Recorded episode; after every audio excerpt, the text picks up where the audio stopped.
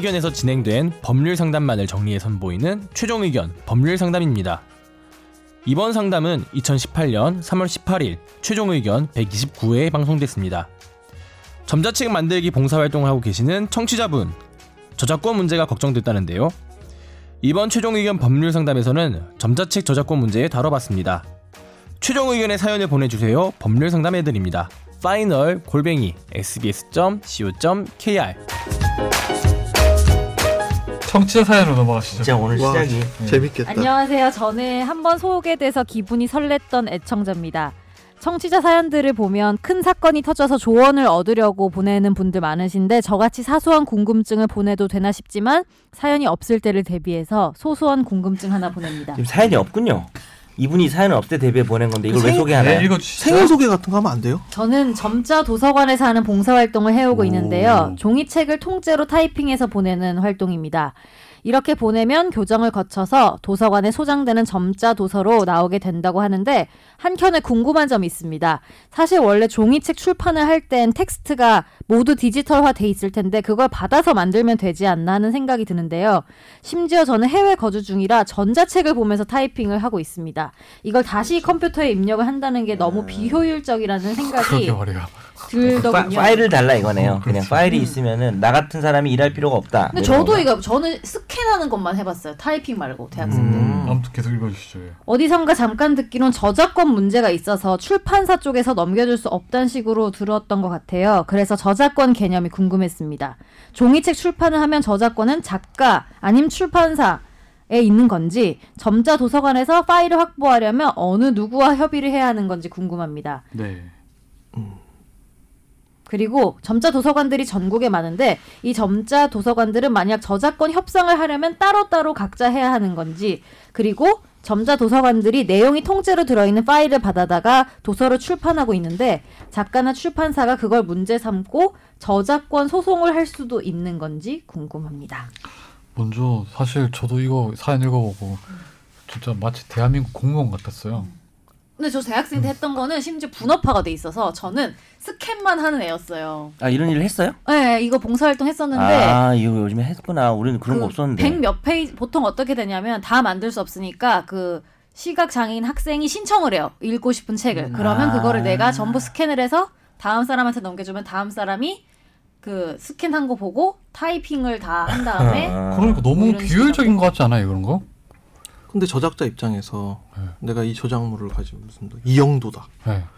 근데 도서관에 갖다 놓기 위해서 파일을 주세요라고 하면. 아, 이건 특수한 경우죠. 이게 점자책으로 만들기로 했으면 예. 파일을 주, 그 아무나 주는 게 아니고 그 점자책을 만들려면 저작권 협상이 어느 정도 된 거니까. 근데 조소하면 되는 거 아니에요? 누군가한테 주려면은 일단 네. 파일이 지금 텍스트 파일이 그냥 네. 어쨌든 누군가에게 공유가 되는 거잖아요. 네. 그게 저작자 입장에서는 불안할 수는 있죠. 내가 너만 믿고 주는, 우리 너한테만 말해주는 거야. 근데 결과적으로 보면 어차피 그걸 누가 하잖아. 결과적으로 파일을 똑같이 만들잖아요, 지금요. 그렇기는 한데. 그게 무슨 실익이 있냐는 거죠. 지금 이 행위 자체가 이루어지고 있는 이게 그 법적으로 자체도. 괜찮은 거예요? 그 지금 이렇게 되고 있는 이 점자 도서요? 점자 도서가 네. 괜찮은 거. 동의를 얻어.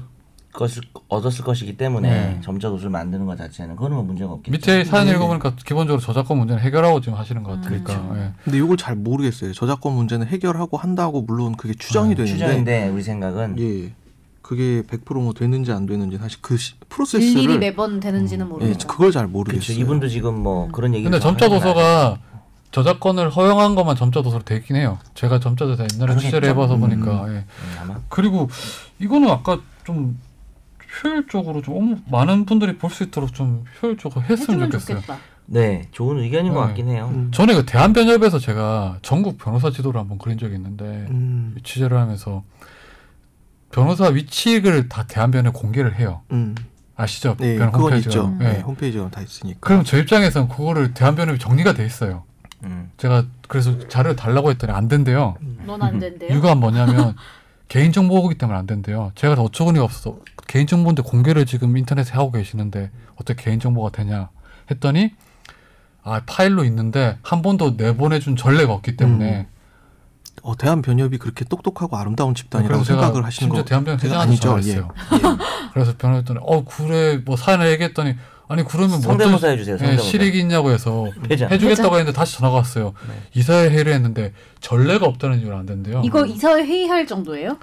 내가 너무 화가 나가지고 어. 아니 이게 페이지 변호 홈페이지에 공개가 돼 있는 건데 내 입장에서는 그 이만 명에 대해서 파일럿 된 것만 있으면 저 입장에서 나중에 정리하기가 편하니까 음. 결국 그래서 안 돼가지고 저희가 크롤링을 해서 크롤링 해가지고 네. 그거 했구나. 네. 크롤링 뭔지 설명해 주시죠. 긁어서 긁어서 예, 긁어서 음. 데이터베이스에 그러니까 프로그램을 짜가지고 네. 음. 이제 그 거기 있는 내용을 우리 엑셀 파일로 저장하는 그런 거란 건데 음. 그래서 보고 야 이런 비효율 어디나 생각을 했어 제가 하면서도. 음. 아. 그 변호사 뭐 협회 이름 달고 있는 협회 뭐 사기 중에 제대로 된 데가 없어요. 그래 대한민국 최고의 이익단체인데. 아니 누가 최고의 이익단체래? 제 저의 이익단체지. 허접한. 저작권이 이슈가 될 음. 때는 그런 측면이니까 다 맞는데 타당하다고 생각해요. 그러니까 어떤 비효율이라는 게 존재할 수밖에 없는 구조일 수도 있어요. 왜냐하면 이제 뭐 변협 그 문제는 뭐 옹호하고 싶진 않은데 당연히 열받을만 하고. 근데 아까 말한 이 점자 도서도 그런데. 내가 그 파일 자체 텍스트 파일을 주는 거랑 네. 허락을 해서 이제 그걸 보고 누군가에게 노가다라는 말을 했잖아. 네. 하여튼 베껴서 쓰는 네. 거랑 되게 미련해 보이기는 하는데 그렇다고 뭐 그 파일 자체를 대한변협에서 나간 전례가 없다는 말을 하는 게 좀 황당하긴 하지만 그것이 파일화해서 그냥 이렇게 누군가에게 전달이 되는 순간 이제 돌아다니는 문제이기 때문에 그러니까 저는 음. 이제 아까 또 말씀드렸지만 그 결국 치면 파일로 되는 건데 그거죠. 예. 그리고 결정적으로 음악 음악 같은 경우에도 그런 거 아니에요. 네. 그건 재산적 그러니까 조금 얘기가 다른 게 그 대한변협에서 나오는 파일은 뭐 재산적 가치가 있다. 사실 그거는 아닌 것 같은데 요거는 재산적 가치가 있는. 그러니까요. 건. 아니 그러니까 이 사람들이 치는 것 자체도 나중에 파일화 되는 거니까 예. 뭐 예를 들어서 유출될 위험성 때문에 못 준다는 건 약간 좀 말이 안 맞는 것 같다는 생각이 들어요. 결국은 노가다를 시켜서 또 파일을 만드는 건데. 근데 그럴 수는 결과적으로 있겠죠. 모습은 똑같은 그러니까 거 아니에요? 지금 파일로 싶어서. 갖고 있는 네. 어떤 거를 이제 어떤 이 텍스트를 순식게. 출판사하고 협약을 해가지고 넘겨주십시오 해서 협약을 하는 건 상관이 없는데 가령 이게 육십 년대 출판된 그런 책이다. 그럼 뭐 노가다로 해야겠죠. 네, 그런 거야 당연히 음, 그렇게 네, 하겠죠. 근데 네. 저는 궁금한 게 만약에 내가 점자도서를 보고 싶어서 음. 어디 뭐 유출, 유출도 전혀 안 시키고 그냥 나 내가 스캔해서 내가 쳐가지고 뭐 이런 건 상관없는 거죠. 내가 혼자 보고 이런 건. 갠소. 갠소는 상관없죠. 저는, 저는 일단 뭐랄까 그 저기 장애인들의 어떤 그 독서권 같은 거를 좀 높이기 위해서 왜냐면 제가 점자도서를 그러니까, 취재했던 것도 고려해볼 수 있어요. 네. 음. 그래서 점자도서가 진짜 이런 과정을 거치긴 해요. 음. 그래가지고 좀 음.